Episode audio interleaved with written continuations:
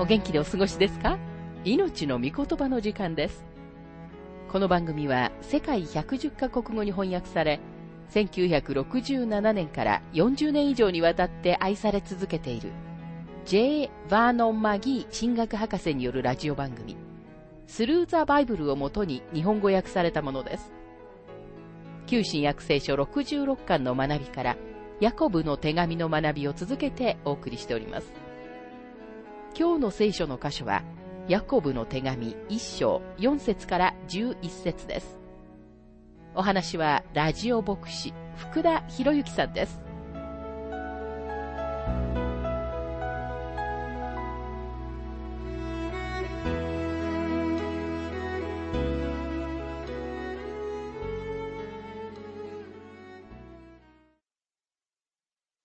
新約聖書、ヤコブの手紙一章の学びをしていますが、4節その忍耐を完全に働かせなさい。そうすればあなた方は何一つ欠けたところのない成長を遂げた完全なものとなります。あなたを成長を遂げたクリスチャンにしてくれるのは忍耐です。でも神様はどのようにしてあなたの中に忍耐を生み出してくださるのでしょうか興味深いことは、忍耐は御霊の実であるということです。忍耐深くなろうと努力して忍耐深くなることは決してありません。でも同時に、精霊は忍耐を銀のお皿に乗せて贈り物としてあなたにくださるわけでもないのです。忍耐は苦しむこと、試練を受けることを通してやってきます。その忍耐を完全に働かせなさい。そうすればあなた方は何一つ欠けたところのない成長を遂げた完全なものとなりますと書かれています。忍耐がなくてはあなたは完全な、つまり完成した十分に成熟したクリスチャンになることは決してありません。そのようなわけで一部のクリスチャンは決して成長せず赤ん坊のままでいるのです。マギ博士はご自分の経験を次のように述べています。牧師をしていた頃のある日曜日の朝、私は地下の託児室よりも礼拝の中にもっと大勢の赤ん坊がいると言いました。確かにそのように言ったことに対して多くの人たちは笑いませんでした。違いは託児室にいる赤ん坊たちはとても可愛らしかったのですが、礼拝に出席している方の赤ん坊たちはあまり可愛くなかったということです。今日私たちの教会の中には多くの騒ぎや非難や混乱や緊張状態があります。その理由は多くのクリスチャンたちが成長しておらず赤ん坊のままだからなのです。ダビデは詩編131編に次のように書いています。詩編131編の一節から二節主よ、私の心は誇らず、私の目は高ぶりません。及びもつかない大きなことや、苦しいことに私は深入りしません。誠に私は自分の魂を和らげ、沈めました。血離れした子が母親の前にいるように、私の魂は血離れした子のように私の前におります。言い換えればダビデは、私は自分が成長しなければいけないということに気づきました。私はミルクを飲むのをやめて、大人の食事を食べ始める必要があるのです。私は命のパンを食べる必要があったのですと言ったのです。神様はダビデを試されました。そしてその試練が彼を成長させたのです。パウロはローマ人への書簡の中に、忍耐は信仰によって義と認められたことの結果の一つであると書いています。ローマ人への手紙5章の3節から4節そればかりでなく、観難さえも喜んでいます。それは観難が忍耐を生み出し、忍耐が練られた品性を生み出し、練られた品性が希望を生み出すと知っているからです。お分かりのように全てのことの中には目的があるのです。今日薄っぺらで表面だけの生徒たちが大勢います。クリスチャンとして危なっかしい人たちも多くいます。知的になろうとして神様の御言葉を疑う信者たちがいます。そしてクリスチャンとして私たちは新しい道徳と呼ばれるものを試してみなければならないと感じている人たちもいるのです。そのような信者たちの問題は、彼らが決して成長しないこと、彼らがまだ小さな赤ん坊であることなのです。神様は私たちが成長を遂げたクリスチャンになれるように、私たちの生活の中に忍耐を生み出すために試練をお与えになるのです。今日私たちはどれほどそのことを必要としていることでしょうか？神様は私たちが忍耐を学ぶように、私たちに困難を送られます。この忍耐は同時に、人々の人生の中に希望と愛を生み出すのです。ミニストリーの何年もの間に、私は精霊がこのような働きをされるのを多くの人々の人生の中に見てきました。さらにマギー博士は試練を通して著しく成長した信徒のことを次のように述べています。一人の人のことを思い出します。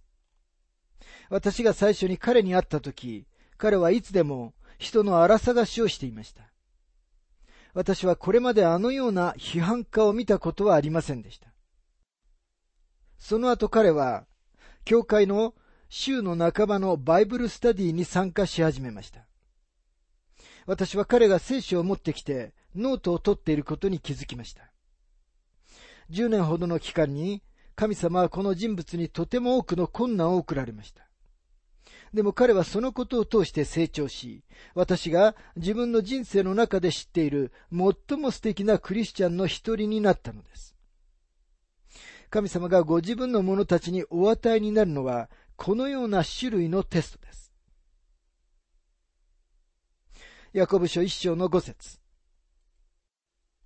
あなた方の中に知恵のかけた人がいるなら、その人は誰にでも惜しげなく咎めることなくお与えになる神に願いなさい。そうすればきっと与えられます。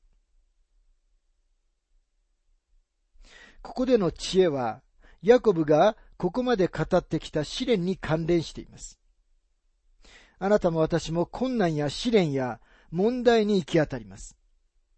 その時あなたはどのようにしてこの問題を解決なさるでしょうか？またその時、あなたはどのようにしてこの問題に直面するでしょうか？あるいはその時、どのようにして問題となっている人物を取り扱われるのでしょうか？もしあなたがその問題に関して知恵が欠けているのなら、祈りのうちに神様のところに行く必要があります。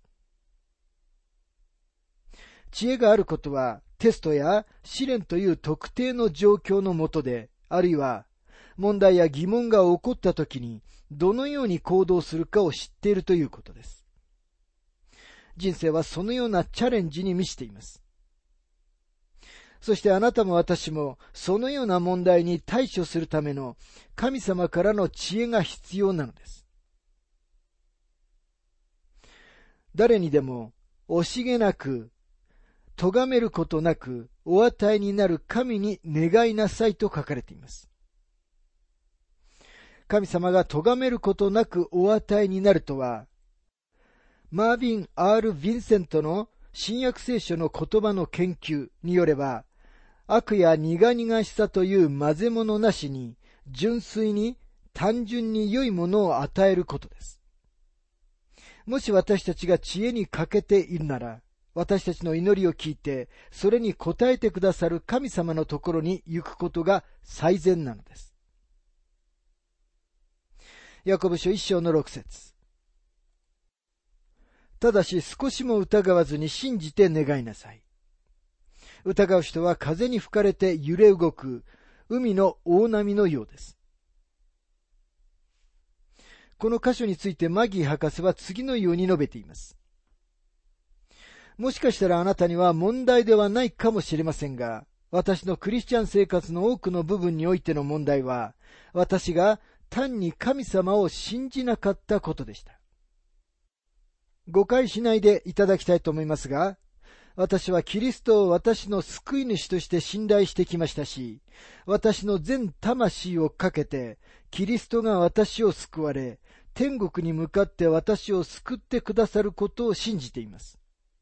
私はそのことは心から信じていますが、実際に物事が起こっているこの地上のこの人生において問題があったのです。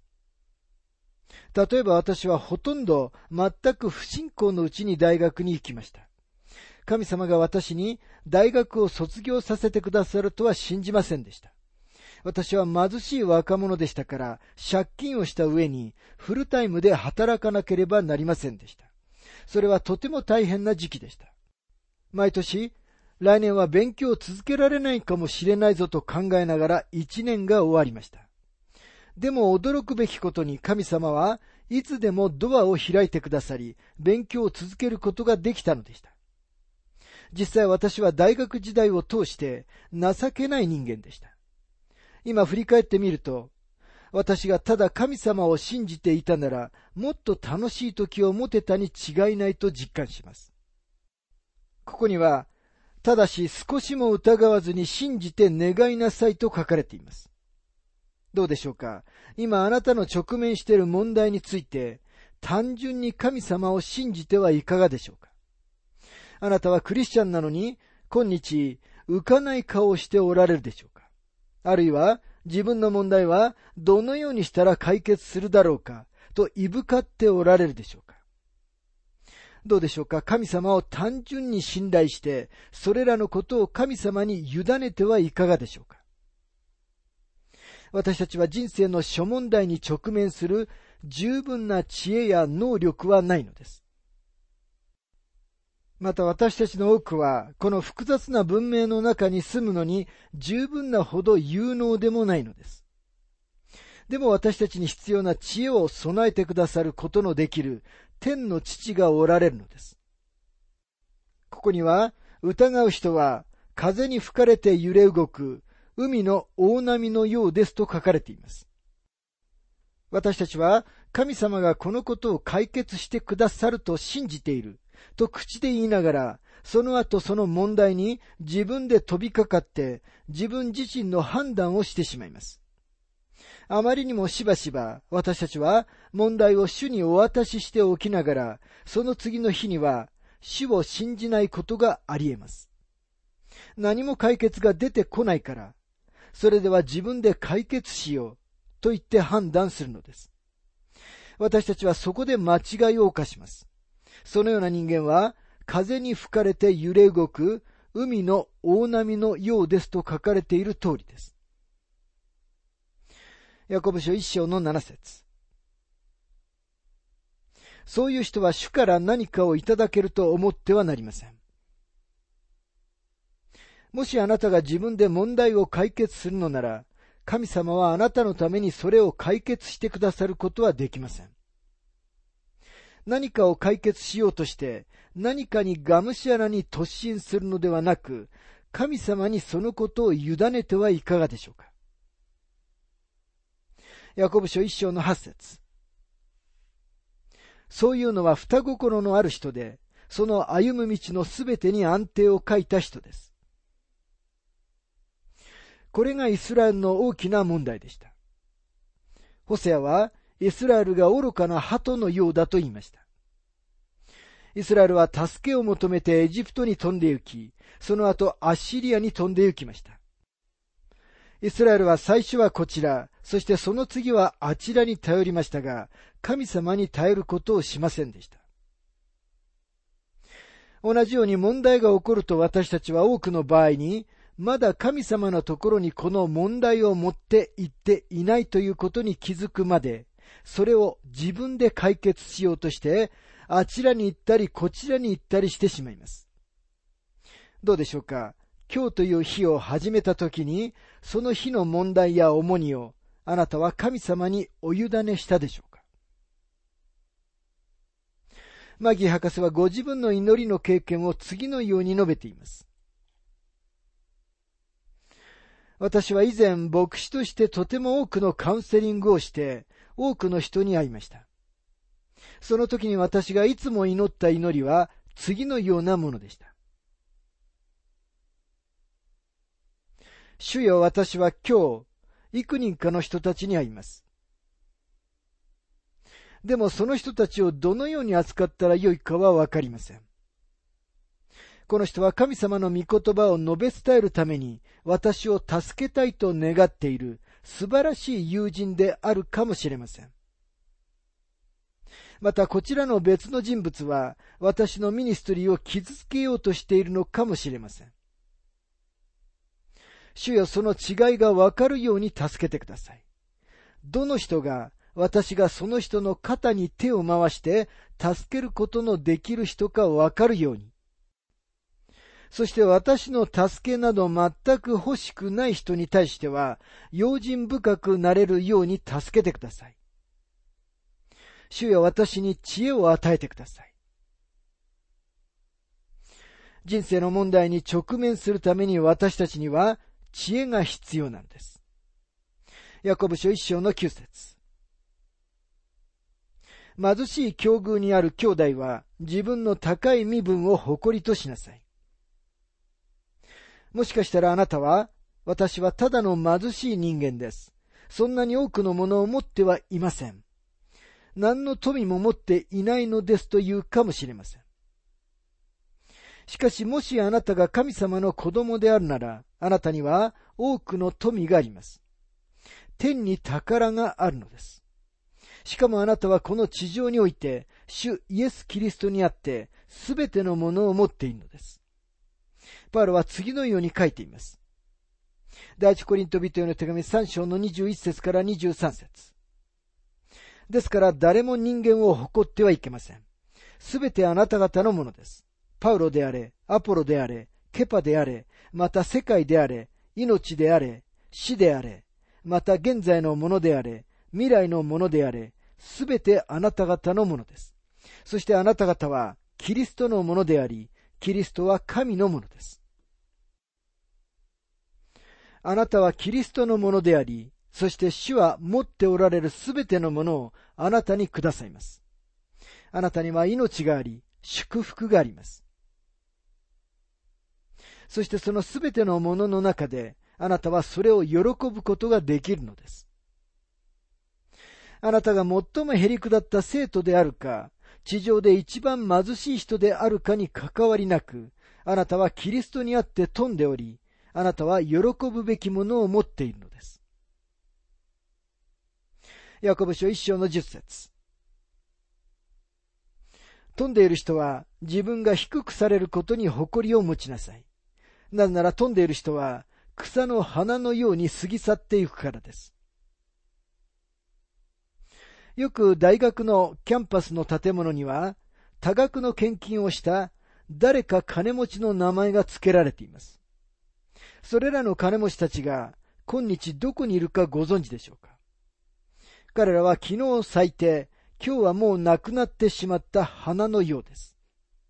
金持ちで影響力があって、彼らはどれほど権力があったかもしれませんが、でも今日彼らはどこかの墓の下で眠っており、消え去ってしまったのです。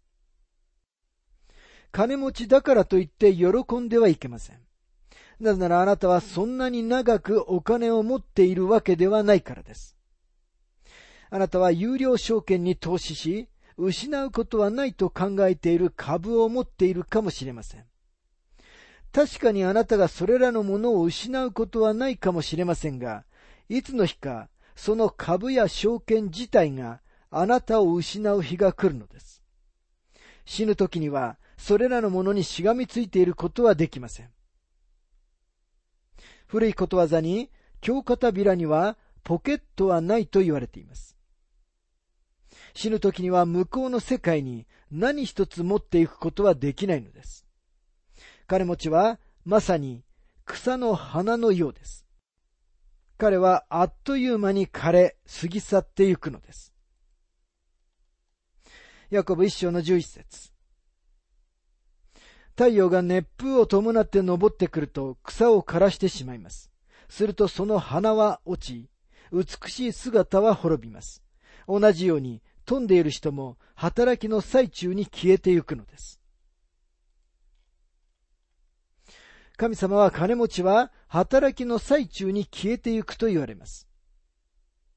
神様はご自分のものであるすべての人たちをクリスチャンとして成熟させたいと願っておられ、そのために神様は多くのテストをされます。神様はご自分の子供たちすべてが純粋であるかどうかをテストされ、イカサマしと偽生徒という雑草を取り除かれます。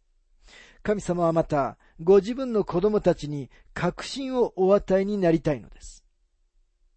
しかしまた同時に、あなたが受けている試練も、自分は神様の子供ではないことの証拠だと考えてはなりません。むしろそれは私たちの信仰の積極的な確証であると考えるべきです。そしてむしろもし、今日何か小さな困難にあっていないのなら、自分の救いを疑わなくてはなりません。もし問題があるのなら、それはあなたが主のものであるという良い印です。神様はその試練やテストに多くのゴールを持っておられますが、ここでヤコブが強調しているのは忍耐というゴールです。神様はあなたがご自分の純粋な子供であることの証拠をあなたに与えたいと思っておられるだけでなく、あなたの人生に忍耐を生み出したいと願っておられるのです。多くの人たちは一体全体どうして自分がある特定の経験を耐えなければならないのかといぶかります。マギー博士は、あるクリスチャンの男性からの手紙を紹介しています。その手紙には次のように書かれていました。私の家内は過去20年の間病気です。そして最近の10年間はパーキンソン病で動けません。病院を退院する希望は全くありません。どうして愛の父が彼女がしているように人を苦しませたり、生死の境をさまよわせたりなさるのですか私は彼女が主を愛していることを知っています。この人は奥さんのことを純粋に心配していました。彼はこの問題に対する答えを持っていませんでした。私にも答えはありませんでした。私は彼になぜこのことが起こっているのかを教えることはできませんでしたが、でもそこには目的があって、神様が彼女の人生に何かを成し遂げておられるのだということは彼に話すことができたのです。